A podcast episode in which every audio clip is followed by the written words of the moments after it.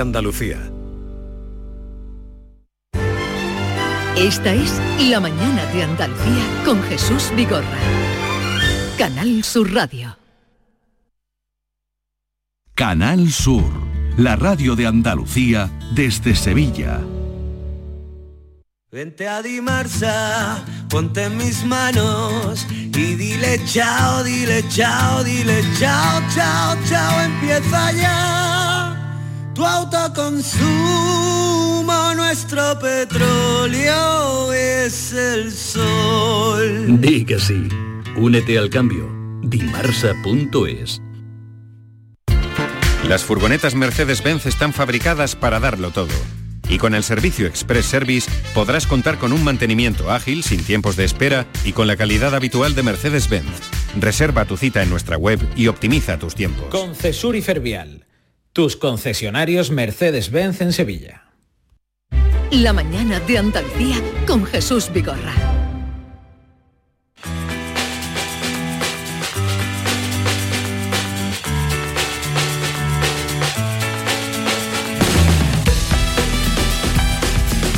Son las 10, 6 minutos de la mañana, esta es ya la quinta hora de la mañana de Andalucía y les anunciaba muy de temprana hora que hoy es el día de la lucha contra la depresión en un tiempo en el que cada vez está habiendo más llamadas a atender la salud mental.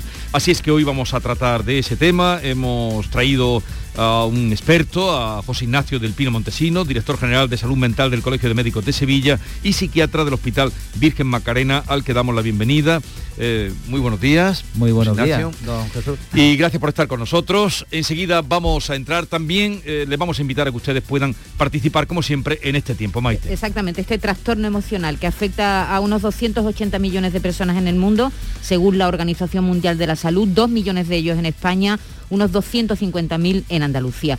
Este padecimiento mental que implica además el deterioro de muchos aspectos de la vida cotidiana del que la padece es más frecuente en mujeres que en hombres y son los jóvenes de entre 18 y 30 años los que muestran una mayor sintomatología depresiva en comparación con el resto de la población. Estos son datos de un estudio que ha hecho la Universidad Complutense de Madrid. La depresión sigue siendo una enfermedad silenciosa y muchas veces incomprendida. Los psicólogos y los psiquiatras insisten en que es muy importante la detección precoz de este trastorno, pero ¿es fácil de identificar? ¿Cómo podemos saber que sufrimos depresión? Hoy queremos saber si han pasado por un cuadro depresivo alguna vez en su vida o si ahora mismo sufren una depresión. ¿Alguien a su alrededor está diagnosticado por depresión? 670 940 200 nos pueden llamar a nuestro teléfono y dejarnos un mensaje. Y también cualquier pregunta que le puedan hacer hoy a nuestro invitado, al doctor Del Pino Montesino, psiquiatra, cualquier pregunta, cualquier duda, sin complejo, pueden hacerle la pregunta que ustedes deseen, la, la duda que tengan. Tendríamos que empezar por el principio, doctor. Mm, ¿Qué es la depresión?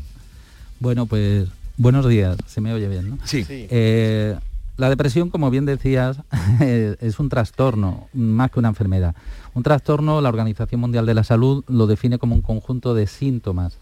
¿Por qué no una enfermedad? Porque no hay un agente causal mm, como pueda ser en el coronavirus, el COVID, la COVID y tal, sino lo que hay es un cúmulo de circunstancias. De hecho, entonces se habla, se emplea mucho en salud mental el modelo biopsicosocial, que es, hay una parte biológica, hay una parte psicológica, una parte social. Ese modelo se puede incluso ampliar en la Sociedad Andaluza de Medicina Psicosomática. Hablamos además de otro apartado ecológico, que es el entorno, y otro espiritual, que es la libertad de la persona. La persona luego elige qué hace. Eh, es un trastorno que no es que aparezca porque sí, sino que, como decía, hay una frase clásica en medicina que dice, no existen enfermedades sino enfermos. Es decir, cada persona hace su cuadro. Y entonces sí que es importante entender por eso en conjunto a la persona, no pensar que es simplemente un resfriado, sino hay que entender cómo se inserta este trastorno en la vida de cada persona en particular. Y eso no se puede entender si no se habla con las personas. Si solamente vemos casos, nos equivocamos. Si hablamos con las personas, podremos ayudarles mejor. Ustedes abundan mucho eh, en la gravedad de la depresión. Que puede ser y puede llevar a una situación incluso irreversible. Sí, eh, los datos que ha dicho eh, Maite, Maite, David. Maite David. Los datos que ha dicho Maite son correctos para el 2019. En el 2020 ya no son 2 millones en España, ya son 2.100. Es decir, 2 millones 100 mil, es decir, que van aumentando. Aquí existe un riesgo mm, grave, por decirlo la redundancia. Por un lado, el que la valoremos. Esto es como si uno va a hacer el Camino de Santiago y tiene una lesión, tiene un E15, pues tiene que tratarlo, hay que poner escayola, hay que poner lo que quiera. Pero por otro lado existe otro riesgo que también, y aprovecho este, esta audiencia para decirlo, que es psiquiatrizar en exceso. La gente ya no dice estoy triste, la gente dice estoy deprimida. Y entonces son dos cosas distintas. La tristeza es parte de la vida y tenemos que aceptarla para poder estar alegres en otros momentos. Si no hacemos eso, eh, nos equivocamos. Entonces los dos riesgos por un lado es psiquiatrizar en exceso, por otro lado negar cuando uno la tiene. Doctor, eh, eh, insisten siempre los profesionales en que es muy importante la detección precoz. Es decir, que cuanto antes se ataje el problema, supongo que será más fácil solucionarlo. Es como todo en la vida, ¿no? Si se coge a tiempo, un árbol se endereza más fácil que si se coge cuando ya lleva años, ¿no? Sí, pero es, es difícil diagnosticar eh, un cuadro depresivo. De hecho tendría que ser un profesional, pues desde un médico, psiquiatra, un psicólogo. ¿Por qué? Porque si no confundimos lo que son cosas naturales de la vida, que es momentos de tristeza, de agobio, de preocupación, de verlo negro, con un cuadro depresivo que tiene que durar al menos mínimo un par de semanas para poder empezar a hablar, que tiene que tener una repercusión funcional evidente y grave, que se acompaña no solo de la hipotimia o, o el ánimo depresivo que llaman, sino también de anedonia, dificultad para, para disfrutar, de astenia, fatigabilidad, de, es decir, hay una serie de síntomas que se deben cumplir. Según hay dos clasificaciones, pero bueno, la de la Organización Mundial de Salud y la de la psiquiátrica americana, pero aquí más o menos coinciden. Mm. Se ha puesto de moda, José Ignacio, la, expresión pandemia silenciosa en estos últimos dos años para referirse a todos los efectos mentales que eh, tenemos con las restricciones y los confinamientos. Pero esta pandemia también ha puesto sobre la mesa que la atención a la salud mental es todavía muy precaria en nuestro país. Eh, bueno, eh, la verdad es que, ¿qué voy a decir? Pues, pues, que sí, en el sentido de que cuanto más estuviéramos, más compañeros, más psiquiatras, más psicólogos, más profesionales, médicos formados en psicoterapia, en la salud mental, iría mejor. Eh, voy a dar un dato a favor de mis compañeros los pobres de atención primaria. Eh, no se puede ver un paciente en siete minutos. Eh, es decir, como médico, en este caso, yo lo que digo que nunca se le puede decir a un médico el tiempo máximo de ver a un paciente. Tendría que ser el tiempo mínimo para que yo pueda reflexionar. Pueda, si yo tengo que, voy a un bar y a los siete minutos me dicen que venga al siguiente, pues ni cuento. Si encima es un abogado que le tengo que contar problemas, digo, ¿para qué vengo? Y si ya estamos hablando de problemas personales, normalmente cuando uno tiene que abrirse, eh, no muestra lo que está muy bien y lo que está orgulloso, lo que muestra son las dificultades, las cosas que le hacen sentir mal. Y eso es muy difícil en poco tiempo. Entonces, si queremos que mejorar esto, yo pediría que haya más médicos de entrada, ya no solo como psiquiatras, sino en atención primaria, porque estoy seguro que los compañeros de atención primaria, si tuvieran más tiempo, los pacientes se sentirían escuchados y llegarían menos luego complicados. Mm. Porque el problema es que en siete minutos a veces no se detecta. Bueno, eh, doctor Del Pino Montesino, vamos a pasarle, eh, doctor psiquiatra, las preguntas, dudas, consultas que quieran hacer los oyentes. Les invitamos a que digan lo que ustedes quieran, sin complejos, porque para eso tenemos aquí a un especialista. Así es que en el 679 40 200 nos van dejando sus preguntas, mensajes o dudas. Hola, buenos días, Miguel desde Cádiz. Eh, mira, yo tomo un antidepresivo desde hace ya bastante tiempo. Soy propenso a la depresión, a pesar de que soy un tío alegre, simpático, bueno, simpático lo tienen que decir los demás, bueno, que soy un tío optimista y esto es, muy complicado porque la depresión y cosas así de enfermedades mentales no solo depende de factores mm, externos y emocionales, eso, hay veces que también influyen factores mm, físicos según me contaron a mí, eh, digamos que los niveles de las hormonas, pues los suelo tener bajitos y entonces soy más propenso a ellos. No he llegado a tener depresión, pero sí he tenido épocas fuertes de bajón. Y es complicado porque además la gente te dice, anímate, no tiene que estar así, si es que tú eso no lo decides, no lo eliges esos consejos eh, voluntariosos. Bueno, me alegro mucho. Miguel Gaditano, seguro que es un tío simpático, nada más que hay que ver, como lo dice, está hablando de temas. Venga, pues a ver, por supuesto que hemos dicho que hay una parte biológica y entonces, claro que influye, pero yo os pongo un ejemplo, estamos cuatro personas ahora mismo en el estudio, si ahora mismo nos dijeran que ha venido un jeque árabe que le ha gustado el programa y que nos ha regalado cada uno un millón de euros, pues a lo mejor nuestros neurotransmisores se disparan. Es decir, claro que hay una parte biológica, hay una alteración. Por eso se utiliza, como médico psiquiatra, utilizo fármacos. Fármacos, sí. Pero lo que hay que ver es qué es primero el huevo o la gallina. Entonces, en algunos casos, bueno, pues resulta que dice, bueno, está claro que si he tenido un accidente o me han echado del trabajo, ¿qué tal? Pues puede ser el gatillo, el desencadenante para iniciar un episodio. Un duelo, por ejemplo, la pérdida de un ser querido, Claro, ¿no? Esa es otra cosa. Por ejemplo, un duelo es normal que estemos mal. Es normal que estemos tristes. Pero No- durante cuánto tiempo, doctor, ese no. vale, si digo un tiempo ya inmediatamente la gente coge y dice, no. A ver, cada duelo, eh, hemos dicho que cada persona es distinta, cada persona es distinta, pero es cierto que al principio todo es lo mismo. Tenemos que llorar. Es como si resulta que se ha ido una persona y, y- y, bueno, pues nos da pena. Ahora luego nos dice, os he dejado un regalo. Bueno, pues vamos a buscarlo. Lo buscamos y, y por la casa no lo encontramos, nos subimos al armario, nos arañamos debajo. tal. Nos vamos al baño, vemos que está la bañera llena y que parece que hay un paquete. Vaciamos la bañera, que es llorar, llorar, llorar. Al principio hay que llorar. Hay que desahogarse con amigos, con familia. Y luego, una vez que abrimos el paquete, ahí varía la cosa. El duelo va a variar si la relación es buena o si la relación era mala. Si queréis os cuento cuál os cuento primero, la buena o la mala. La buena. La que La buena, pues la buena, cuando resulta que uno abre el paquete y se encuentra un tesoro de buenos momentos. Entonces eso le va a durar toda la vida. Eso no se lo va a quitar nadie. Lo que ha vivido esa persona es suyo para siempre. Esa es la buena. Y entonces después del periodo de llanto, de tristeza, de pena, de viene un periodo de decir, bueno, pues me alegro de haberlo conocido, de haberlo tenido, he tenido esa suerte. ¿Qué ocurre al revés con la mala? Abrimos y está vacío. Y eso sí que entonces, pues ahí ya se complica el asunto, ¿vale? Seguimos. Buenos días Jesús. Mira, yo se lo he pasado en mi casa con mi madre. Hace 22 años que se me fue porque se quitó la vida por, la enfermedad que ella tenía. Siempre he sido una mujer, siempre fui una mujer con altibajo, pero en el último año antes de pasar lo que pasó, pues le pilló que murió mi abuelo, me casé yo, fueron circunstancias que yo creo que fue como le pilló la menopausia y yo creo que fue una bomba. Yo este mes de diciembre he pasado también una pequeña depresión y no se lo deseo a nadie. Es como si te, mm, te arropara un manto negro y te comiera mm, a sí mismo. Yo le doy mucho ánimo y que tenga mucha fuerza a esa gente que, lo, que tiene depresiones, que no se agarren a ese manto negro, que se agarren a la vida porque es muy bonita y hay que vivirla. Bueno, soy Lola desde Granada y enhorabuena por el programa, Jesús. Eh, bueno, qué definición, lo del manto el negro. manto negro, ¿no? Y Sí, además justo viene envuelve. a una pregunta que yo quería hacerle al doctor, si es si, si es hereda.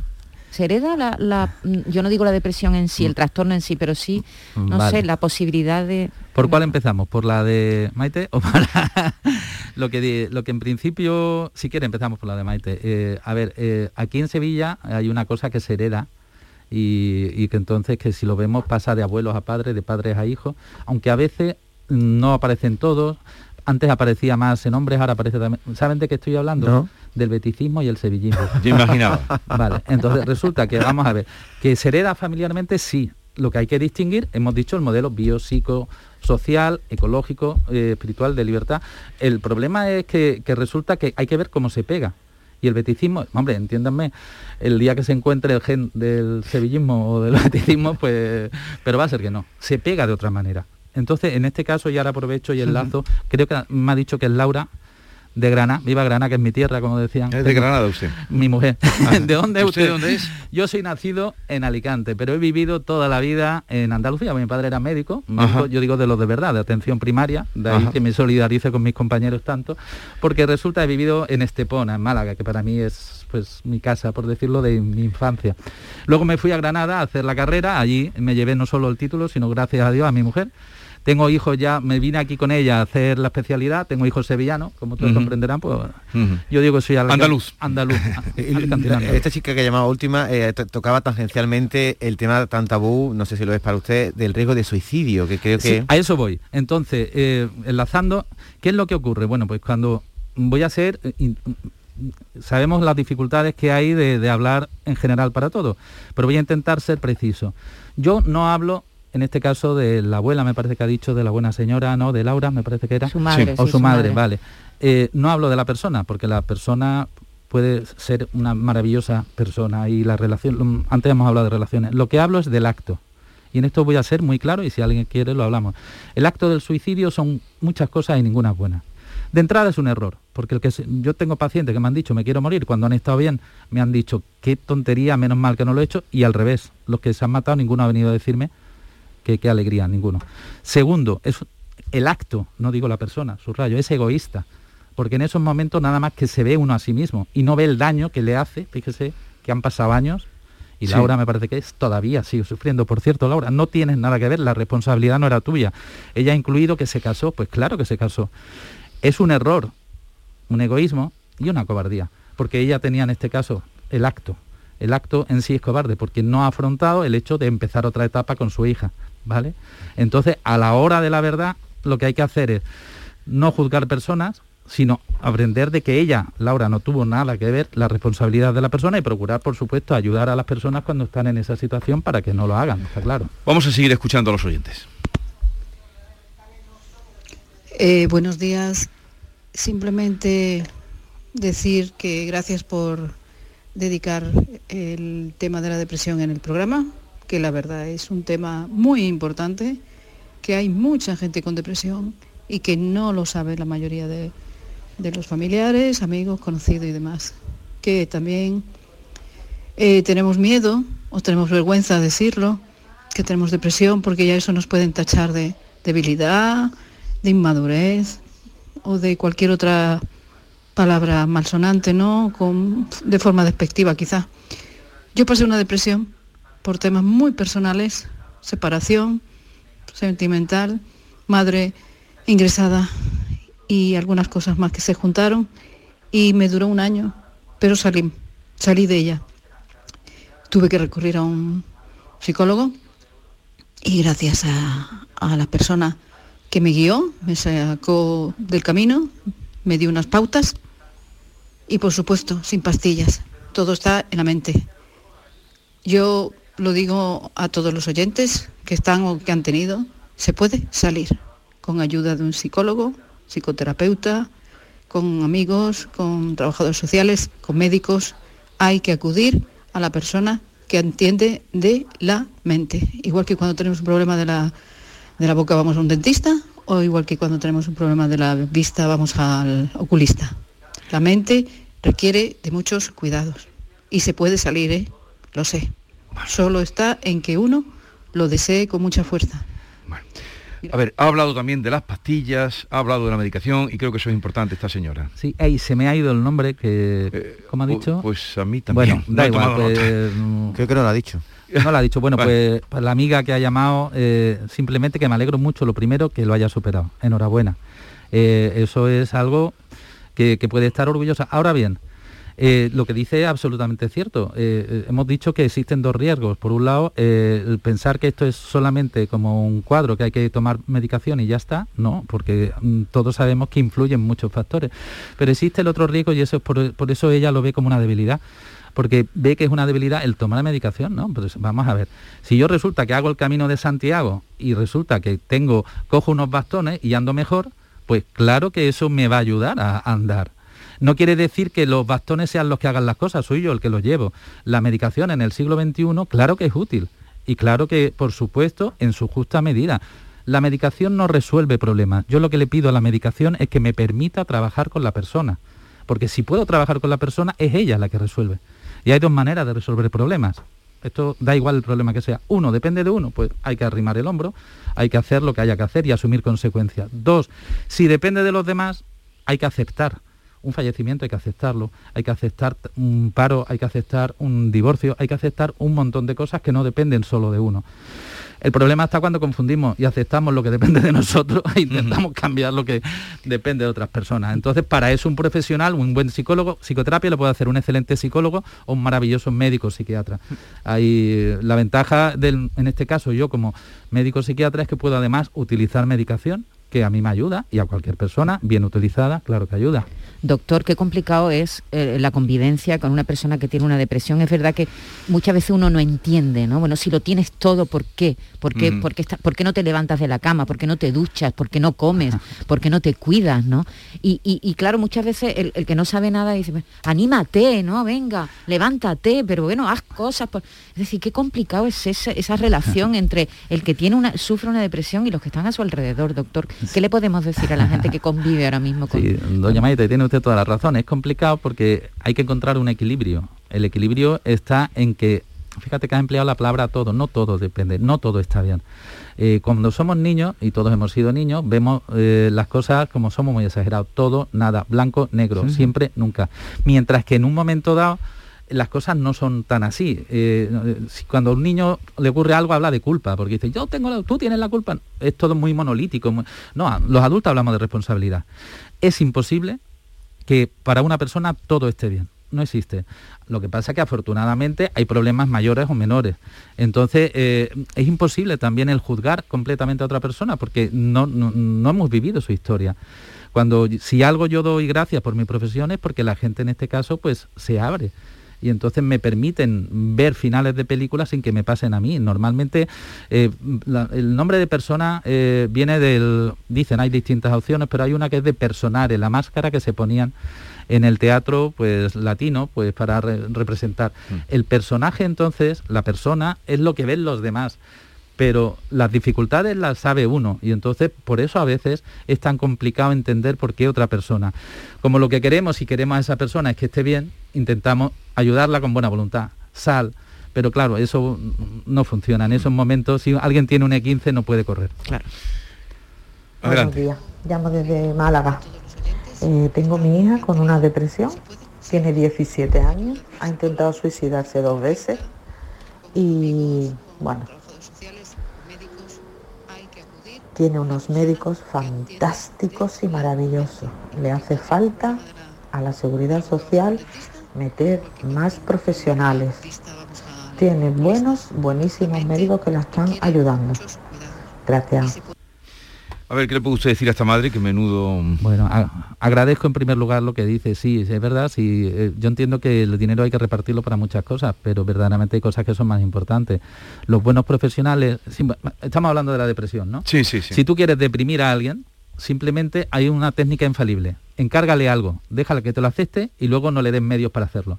Si algo tienen nuestros médicos es que son quieren ayudar. Yo digo que tenemos vocación de aspirina, pero si no puedes, entonces, porque no tienes tiempo, pues al final que se deprime el profesional, porque, ¿vale?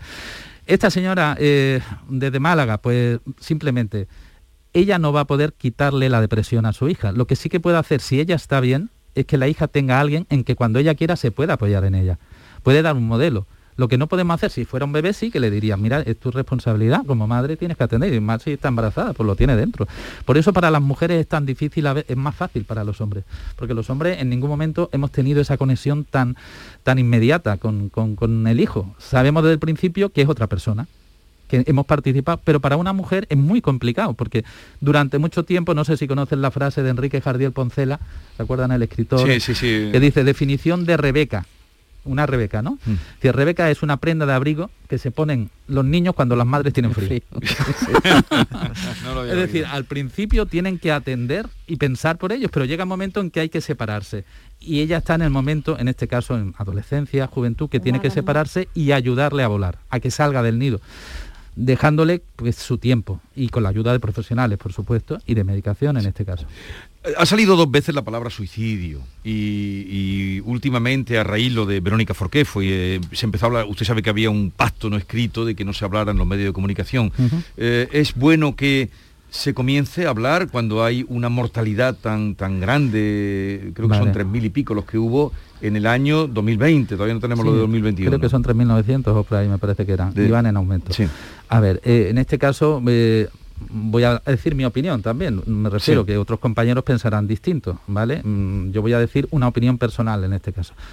Es muy difícil, que eh, a mí ya me ha pasado, que tú le digas, llevo toda la vida luchando para que decir que merece la pena vivir, que hay que superar, cuando resulta que hay una ley que te permite que cuando tú tengas, eh, me puedo morir por la eutanasia y luego tengo que... Mire, es muy complicado porque ya me lo están diciendo. Dicen, no, es que tiene que ser una enfermedad crónica, tiene que ser que lo repita. Es que mis pacientes me repiten mucho tiempo la esquizofrenia, hemos hablado de trastorno, pero bueno, entendemos que es un cuadro crónico. Entonces, ¿qué pasa? Que si alguien me dice que yo tengo que aceptar, yo no me he hecho, yo no soy verdugo. Yo me he hecho médico para ayudar a salvar vidas, no para matar a nadie. En este caso entiendo que habrá otros compañeros y esto es un debate que va a haber. Pero me temo que, o me, me alegro en este caso, que la inmensa mayoría de los médicos no estamos por la labor de matar a nadie, sino de ayudarle a disfrutar de la vida. Yo creo que cuando alguien me dice no quiero vivir, la frase está incompleta. La frase es no quiero vivir así. Si yo resulta que estoy bien, pues no conozco a nadie que cuando sea feliz diga me quiero morir. En cambio, cuando estamos mal, a ver, si hay alguien que no lo ha pensado alguna vez, ya no digo como me voy a suicidar, pero alguna vez, pues sí, a ver si esto lo han oído, si me entrara algo malo, o como José Mota, Dios mío, llévame pronto, no es en la... En sí, es una frase de, popular Dios de, de- mío, de- de- llévame pronto, ¿vale? Pe- Pero le, decía el comenzar a afrontar, afrontar empezando por, eh, por verbalizar, por hablar de ese problema que existe y no taparlo como se ha hecho eh, siempre, escamotearlo cuando las personas... El problema muchas veces no es el hablarlo o no, sino el cómo se habla. Si alguien le da un barniz, una patina de que esto es algo muy, muy, muy bueno, que cuando uno... No, no, es que eso es terrible, porque cuando tenemos problemas lo que nos pide el cuerpo es mirar para otro lado y huir. Entonces, si lo justificamos, estamos perdidos, porque van a aumentar, y de hecho están aumentando, y más con los jóvenes. Si hay algo que son los jóvenes y que no toleran los jóvenes es la incoherencia. Y los adultos a veces somos incoherentes, decimos que merece la pena y luego resulta que decimos que cuando yo estoy mal yo sé que me puedo y tú no. Pues Mm. los jóvenes en este caso son muy, muy eh, observadores. Eso es una enfermedad muy mala, muy mala, muy mala. Mi madre, por desgracia, la padeció. Eh, ya no está, ya no está aquí, pero los que estamos bien no nos damos cuenta. Y creo que se lo hacemos pasar peor todavía, porque queremos que coman, que se bañen, que queremos que hagan cosas que, que nosotros pues las vemos normales y las obligamos y, y es peor, es peor. Pero claro, cuando uno está bien, pues no se da cuenta de eso. ¿Cómo comportarse ante... Aparte de, de pedir la asistencia a un profesional, lógicamente, pero cómo comportarse cuando una persona... Es que lo han retratado muy bien todas las que han hablado, hasta en el tono de voz. No come, no habla, no quiere saber nada. Vale, hay una cosa que es una... En todas las relaciones humanas debe estar, incluso desde el hombre con la naturaleza, que es el respeto. Es decir, tenemos que tener un respeto. Ahora, el respeto hasta dónde llega. Si ella no come y tiene que comer, por eso necesita una ayuda profesional para ver en el qué momento en el cual pues hay que ayudarle a que coma. El problema es eh, cómo compaginar la libertad que tiene una persona de poder decir, pues ahora prefiero estar tranquila, no salgo de casa, a decir, mm, a que el otro ve, dice, oye, es que si no sales te encierras. Por eso es precisamente la ayuda profesional, porque no es fácil distinguir cuando es algo pasajero, cuando es algo temporal. Por eso hay un factor que es el tiempo, se necesita un tiempo para diagnosticar y se necesitan también una serie de cuadros, no solamente estar triste. Por eso conviene también entonces que empecemos a hablar de la tristeza que el estar triste no quiere decir que tengamos que acabar deprimidos, pero si la tristeza no existe y cada vez que yo me siento mal pienso que, que- que- que estoy con una depresión y entonces ahora me tomo una medicación, había una película, no sé si la recuerdan, del año 94, creo que era Demi Moore y Michael Douglas me parece que era, que era acoso. Pues le- es el ejemplo, lo he utilizado en alguna clase y tal, como ejemplo de mala utilizaci- utilización de la medicación. Está eh, el protagonista, Michael Douglas, que lo van a echar del trabajo. La, eh, jefa suya es una antigua novia de Moore, con lo cual lo machaca todas las veces. Y pues se lo está contando a un amigo, porque necesitamos hablar, la pena que no, que no se expresa gime en el corazón hasta que lo rompe. Esto no es mío, es de Shakespeare. Sí, hay muchas citas en, Vale, en el libro hay- que ahora hay- recomendaré. Hay un montón. Bueno, pues cuando está en ese momento que está el hombre agobiado, que dice, tengo la otra que me está machacando, ¿qué tal? Llega el amigo, voy a decir la marca porque en la película lo dicen. Dice, pues tómate un Prozac. Pero bueno, estamos tontos, eso no va a servir ahí. No- es- está triste, está agobiado, pero no es una depresión. La depresión que puede empezar por estos cuadros, lo que se necesita es una vez que la persona se le dan los medios, está descansado y tal, ayuda de poder hablar, pues claro que un empujón de una medicación puede ayudar, pero si uno pretende que por- eh, ahí estamos más cerca de las drogas, entonces de la cocaína y de otras cosas que se la toma y da igual. Se va a poner como una moto, aunque luego va a hacerse polvo el cerebro. Bien, eh, pues eh, gracias José Ignacio del Pino Montesinos, eh, como les presentábamos, director general de salud mental del Colegio de Médicos de Sevilla y eh, psiquiatra del Hospital Virgen Macarena. Y autor de un libro que tengo, por eso decía las citas que introducen cada capítulo, el libro Reflexiones con la bata puesta. ¿Sabes cómo piensa tu médico? Del que es autor junto con Manuel Álvarez Romero y supongo que aquí se tratarán algunos de los temas que han salido. Sí, sí. Gracias por la visita y, y habrá otra ocasión para que sigamos hablando de este asunto. Bueno, muchas gracias por la invitación y creo que esto que hacéis vosotros eh, en la radio es psicoterapia también, porque le estáis ayudando a muchas personas a sentirse acompañadas, a que puedan también hablar, como lo han hecho, que llaman y lo dicen. Y entonces ánimo a las personas para que se pongan bien y a vosotros para seguir siendo psicoterapeutas de radio. Ya, no, no, ya, ya le invitaremos Muchas otro día. Nosotros sin presencia de un experto no hablamos de esto, pero ya le invitaremos otro día. Adiós, doctor, gracias. En un momento estamos con Manuel Lozano Leiva, hay muchos temas que hablar, energía verde y también que nos explique qué es lo que está pasando hoy en Granada. En Canal Sur Radio, por tu salud, responde siempre a tus dudas. Día de lucha contra la depresión. El problema ha aumentado considerablemente y afecta a todas las edades y circunstancias, a menudo con desenlaces fatales. Hoy en el programa hemos convocado a los mejores especialistas que nos den alguna luz sobre el problema. Cuéntanos tu caso o consulta lo que quieras. Envíanos tus consultas desde ya en una nota de voz al 616-135-135. 616-135-135. Por tu salud, de lunes a viernes, desde las 6 de la tarde con Enrique Jesús Moreno. Súmate a Canal Sur Radio, la radio de Andalucía. Si quieres un buen consejo, presta mucha, mucha atención porque Descansa en Casa ha preparado para ti la mejor oferta en colchones jamás escuchada, con descuentos más que increíbles. Compra tu nuevo colchón de matrimonio hecho a medida, a tu gusto, según tu peso, edad y actividad física, con tejido Fresh Reds para estabilizar tu temperatura corporal mientras estás dormidito. Ahora lo tienes con un 50% de descuento. Sí, sí, has oído muy bien. 50% de descuento.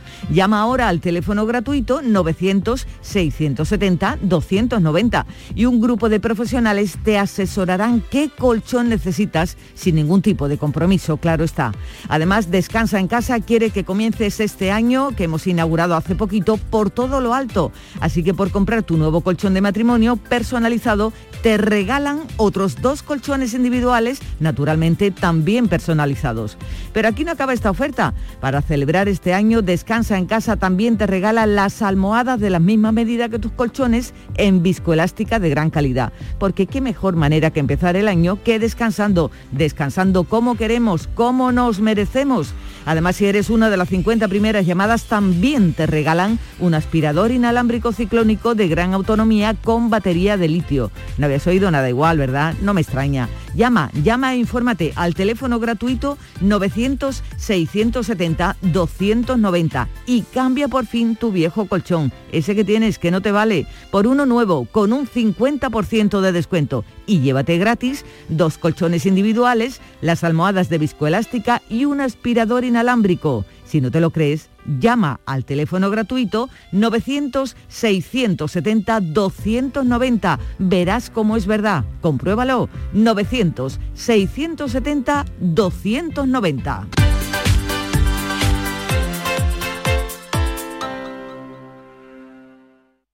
Cariño, ¿te importa levantarte un momentín del sofá?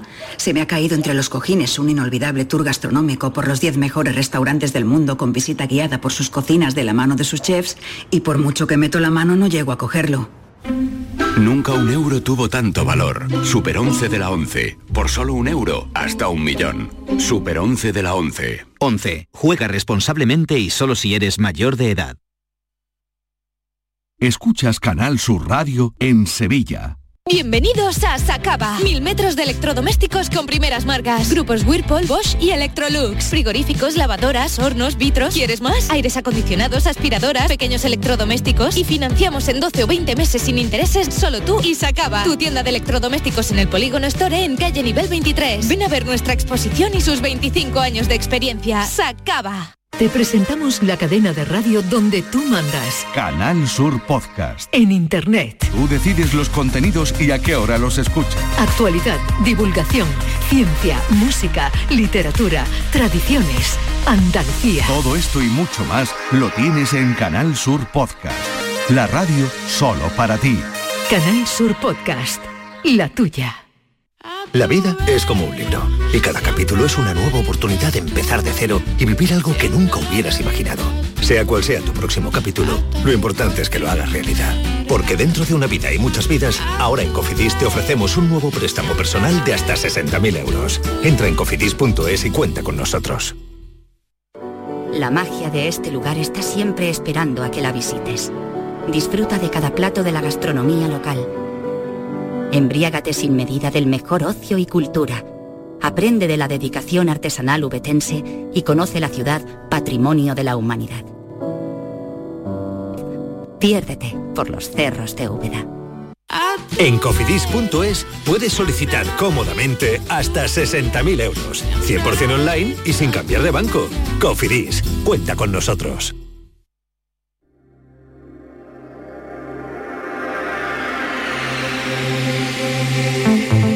Andaluciencia, con Manuel Lozano Leiva. Manuel Lozano Leiva, buenos días. ¿qué tal? Buenos días. Mm, hoy eh, llevamos contando lo que ya apuntaste hace ya unos días de Granada, que podría venir a Granada, eh, pues, o que iba a venir el acelerador que suministraría información a otro acelerador y que serviría para, eh, aunque tiene un nombre dificultoso, el IFMIF DONES, eh, que es el abreviado, el acrónimo, nombre dificultoso, pero que tiene una importancia estratégica para la energía del futuro. Sí, es fundamental y yo creo que, que, es un proyecto que España se está defendiendo su candidatura muy bien y lo están haciendo muy inteligente y la gente que hay detrás de este proyecto, que son fundamentalmente del CIEMAT, en Madrid, la antigua Junta de Energía Nuclear, os aseguro que son gente muy competente, en particular Ángel Ibarra y demás. Pues hoy están todos en Granada, el presidente, bueno, la ministra, el presidente de la Junta, por supuesto el alcalde, eh, los representantes también del CIMA, mm, pero exactamente ahora para que lo, lo entiendan nuestros oyentes, ¿qué es lo que allí se pretende instalar o, o existe la posibilidad de que se instale? Sí.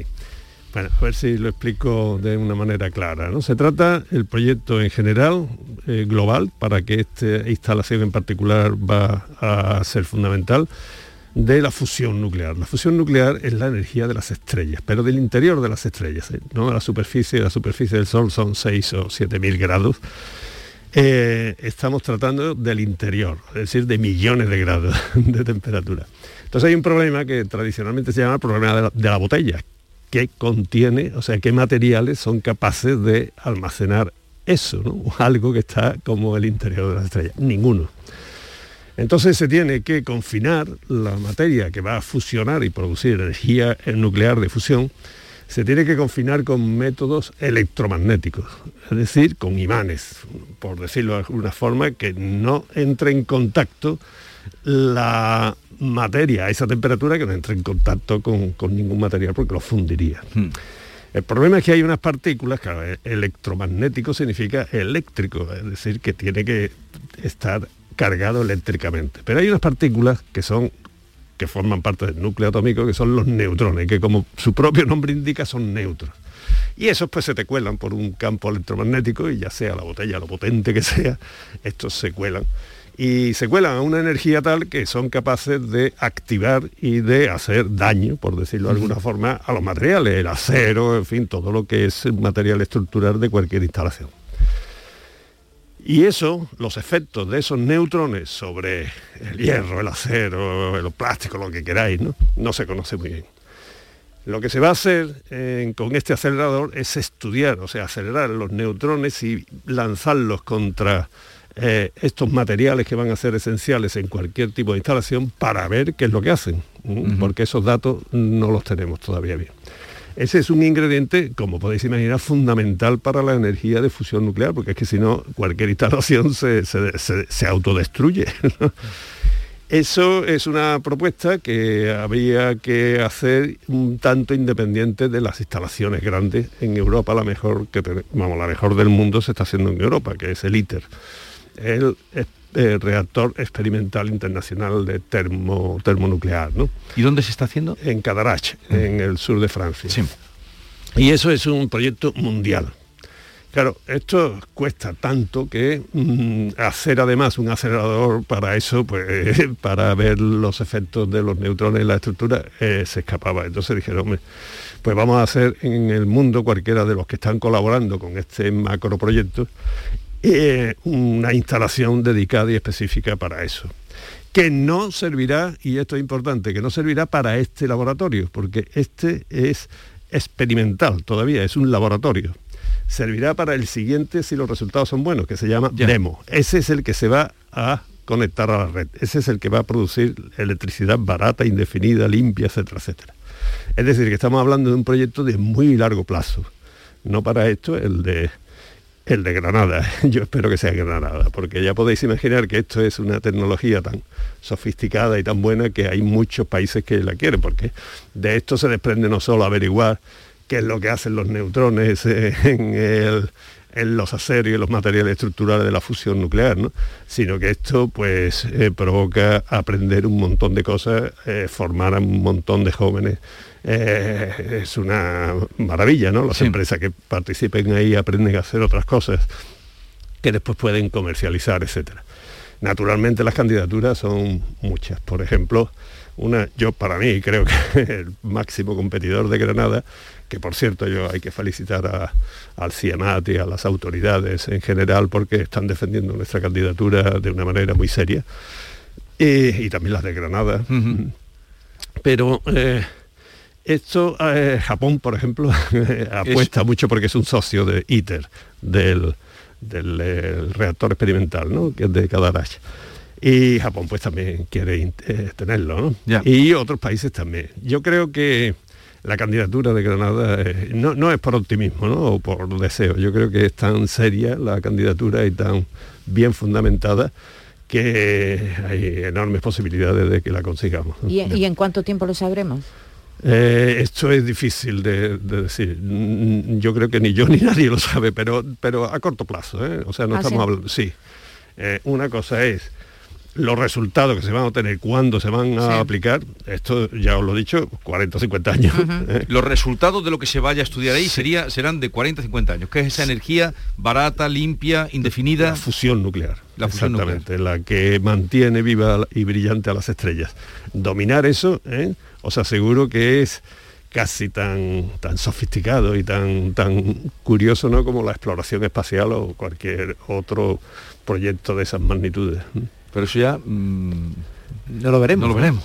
Eh, como no lo veremos, seguro, sin duda, es si no se construye. Claro. Pero Manuel, cuando llegue, ese, cuando llegue ese momento tendremos luz gratis. No, no, no, eso nunca será gratis. No, no podemos caer en la mejor, pero cuidado. ¿eh? Lo que sí tendremos es, una energía. Esto tiene un problema. Esta pregunta tuya es muy compleja, ¿eh? porque mira, había una, una posibilidad que se planteaba que en Europa con una central nuclear de fusión y siete satélites de fisión, que son las actuales, alimentadas por esta de alguna manera, por decirlo así, eso podría suministrar una energía estable a Europa durante para siempre, ¿no? Y sin contaminación seria, muy poca, y sin problemas de suministro de combustible nuclear. Eso tiene un problema, y ese problema es que quien domine eso, domina Europa. Entonces hay que tener mucho cuidado, ¿no? Porque si es una democracia, muy bien, pero si hay una deriva estas centralizaciones tan potentes como ocurre por ejemplo con el gas, ¿no? que podríamos hablar, esto, de que esté tan concentrado en Rusia con respecto a Europa, ¿no? porque hay gas por muchos sitios. A mí me parece algo extraordinariamente inquietante. ellos abren y cierran, ¿no? Independiendo, dependiendo de sus intereses geopolíticos. lo que ha pasado con el gas en Argelia y Marruecos. Se corta Marruecos y nos volvemos locos y los tanques, eh, los tanques en barcos y bueno. Eh, pero, este proyecto ITER sí que es eh, mundial. de Europa, es mundial. Es, europeo, es, europeo, pero, pero, financia la financiación, hay muchos países que, participan, como por ejemplo Estados Unidos y Japón. ¿Y lo decide, eso que lo decide una empresa, lo decide? No, no, no, no, no, no, no, no, no, eso lo decide, hay una comisión internacional, el director de ITER durante un tiempo, y, eh, primero su director era un español, Carlos Alejandre, que ahora es el presidente del CIEMAT, que es una persona eh, fantástica y formadísima y muy bien, ¿no? Eso es un comité estatal, sobre todo, ¿eh? Porque gubernamental, ¿no? De, gubernamental, de muchos gobiernos. Sí, de muchos gobiernos, fundamentalmente, y toda la idea, el diseño y demás es europeo. Pero están participando también pues Canadá, Australia, Japón, eh, Estados Unidos. Estados Unidos. que Estados Unidos tiene otros también. y China también tiene otro programa eh, de fusión que también está compitiendo con, con pero yo personalmente creo que el mejor es el europeo, es nuestro. Eh, tú lo anunciaste aquí hace ya tiempo, que eso podría venir a Granada, ya veremos qué pasa, ojalá y así sea, en ese parque además tecnológico, además hay muchas eh, mm, empresas de tecnología que están ya allí, Google se ha venido, también Indra. Es que Granada además tiene, tiene unas características muy buenas, ¿no? Y no estoy hablando ya de que sea una ciudad pues muy querida internacionalmente por su belleza y sus cosas. No, esto puede influir, yo no sé cómo, ni, no tengo ni idea, pero con una magnífica universidad, con un, desarrollo intelectual bastante grande, unas comunicaciones un poquito más complejas que otros sitios, que eso sí, que lo han criticado, ¿eh? y es que eso no pueden hacer otra cosa los granadinos, ¿no? está donde está. Pero eso sí que es muy importante, que porque ahí va a acudir gente de toda, de toda Europa y todo el mundo, ¿no? Pero bueno, tiene su aeropuerto. a lo mejor eso permite que el aeropuerto también eh, se reactive. Sí, por supuesto, ¿eh? esto es casi seguro. Y esta energía de fusión, que va a trabajar ese acelerador para eh, el desarrollo de la energía de fusión, ¿sería una energía verde? Vamos a ver, lo de verde... Eh, ahora que se está hablando de, la Comisión Europea que ha propuesto considerar como energía verde la nuclear y el gas natural. Bueno, a mí me gustaría hablar un poco de cómo se ha pervertido el, lenguaje, ¿no? Con esto del de, eh, ecologismo. Está muy bien hablar de verde porque es una etiqueta que, sirve, pero eso es pura política. ¿eh? No tiene científicamente que a todo el mundo ahora, después del COVID y el papel tan fundamental que ha tenido la ciencia, pues ahora todo político que se precie da como argumento la evidencia científica basado en la ciencia, eso para sostener algunas cosas que son insostenibles, ¿no? porque nunca dice que esto. Y una de ellas es lo, verde, fíjate. Lo verde, ¿por qué se llama verde? Me parece muy bien, ¿no? Y Greenpeace, y Green Deal, y Green todo, y Green... no tiene nada que ver. O sea, el verde viene del color de las plantas, supongo yo, que, lo dicen por eso, del campo, de la selva, de la de la de, los jardines, de no sé, algo así. Los brotes verdes. Todo lo que tú quieras, los cultivos, porque además, y, el verde, el color verde se lo da una molécula que se llama clorofila, que todo lo habéis escuchado, porque cloro en, en griego es verde y filia es hoja, ¿no? Hoja verde. Bueno, ninguna energía tiene nada que ver con, lo verde, sino que más bien lo atacan todas o son indiferentes. Por ejemplo, imaginaros la combustión, vamos, del carbón, el gas y el petróleo. ¿no? Estos se basan en una reacción química que es la combustión. Eso es, estos tienen un compuesto, que, un átomo en todas sus moléculas que es carbono. El carbono, cuando se quema, se une con el oxígeno de la atmósfera y da CO2, que es lo que decimos todo el mundo, ¿no? Y eso va para allá carbono, oxígeno y CO2. Bien, las plantas lo que hacen es exactamente lo contrario, lo opuesto, o sea, al revés. La fotosíntesis, que es lo que genera toda la vida de, las plantas, la fotosíntesis es que sintetiza, gracias a la luz del sol, sintetiza el CO2 de la atmósfera con agua para dar energía que necesitan las plantas y todo. Si os dais cuenta es exactamente el camino inverso a la combustión. Por tanto, si quieren hacer el gas eh, natural verde, pues la verdad es que es contradictorio. Es, entonces están mezclando una, una etiqueta política o como lo, lo que pasa es que lo del verde es una convención, ¿no? Sí, eh, ya eh, está, no, está muy bien, que no estoy en contra de esa, pero con, motivo a que la comisión quiera decir que hay ciertas energías, hombre, por ejemplo, la nuclear también verde. O sea, la nuclear no es que sea ni verde ni celeste, ni es que no tiene nada que ver con lo, con lo verde, porque ya no es la combustión, es otro tipo de reacción, que es la fisión nuclear, que, como máximo celeste, ¿no? Porque si veis, sí, si veis las piscinas donde se almacenan los residuos radioactivos, tienen un color verde mm, eh, azulado muy bonito y por cierto muy inquietante, ¿no? Porque es radioactivo, ¿no? Pero no tiene nada que ver con lo verde, ¿no? Eh, bueno, fijaros, la más verde quizás podría ser la renovable, sería la hidroeléctrica. La hidroeléctrica lo primero que hace después de colocar una presa que ha costado un montón de energía es destruir un paisaje. o sea, de ahí verde se ha cargado el campo y han puesto el embalse.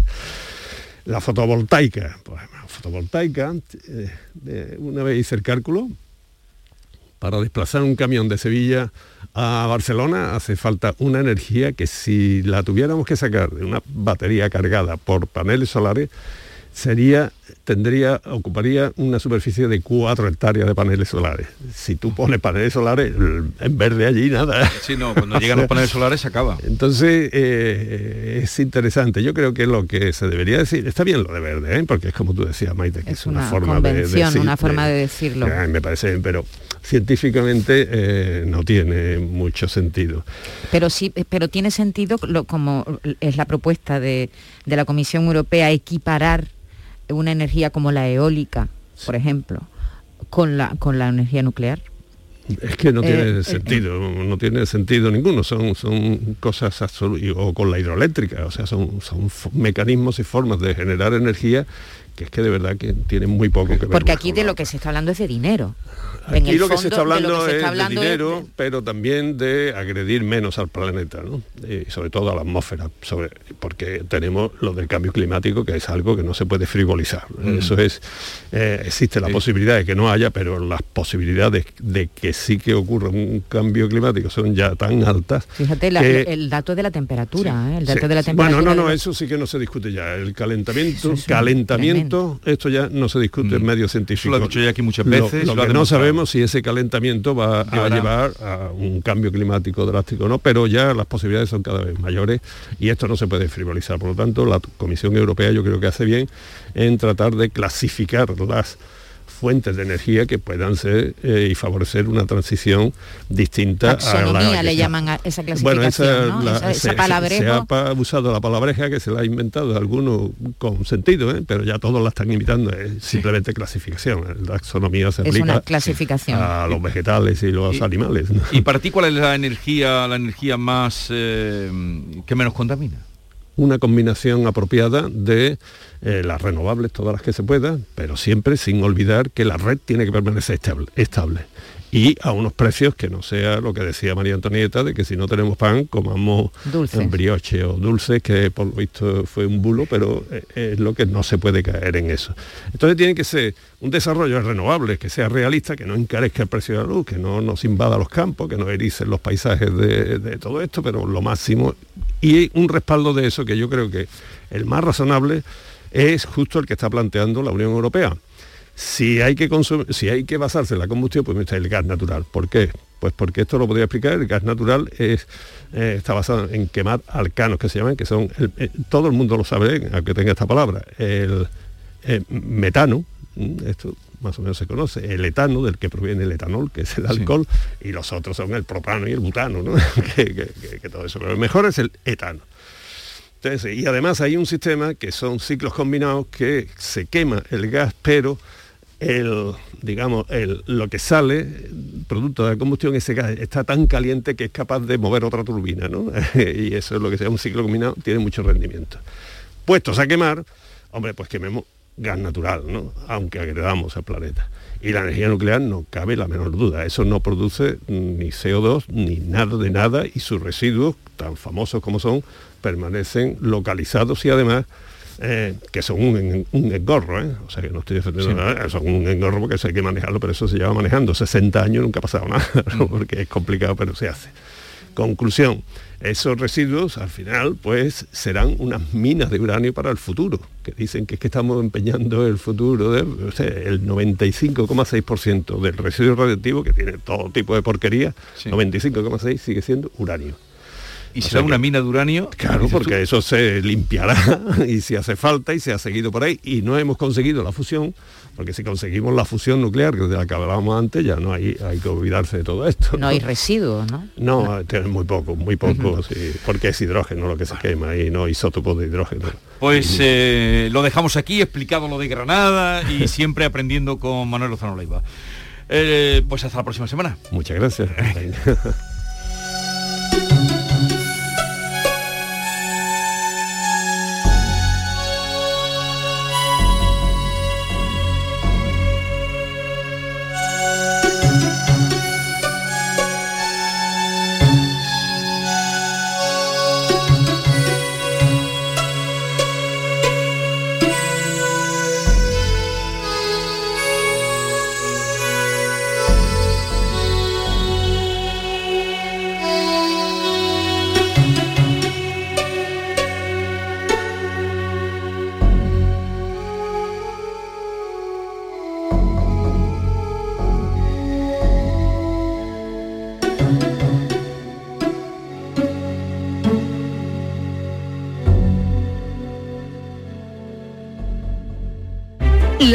de Andalucía con Jesús Vigorra.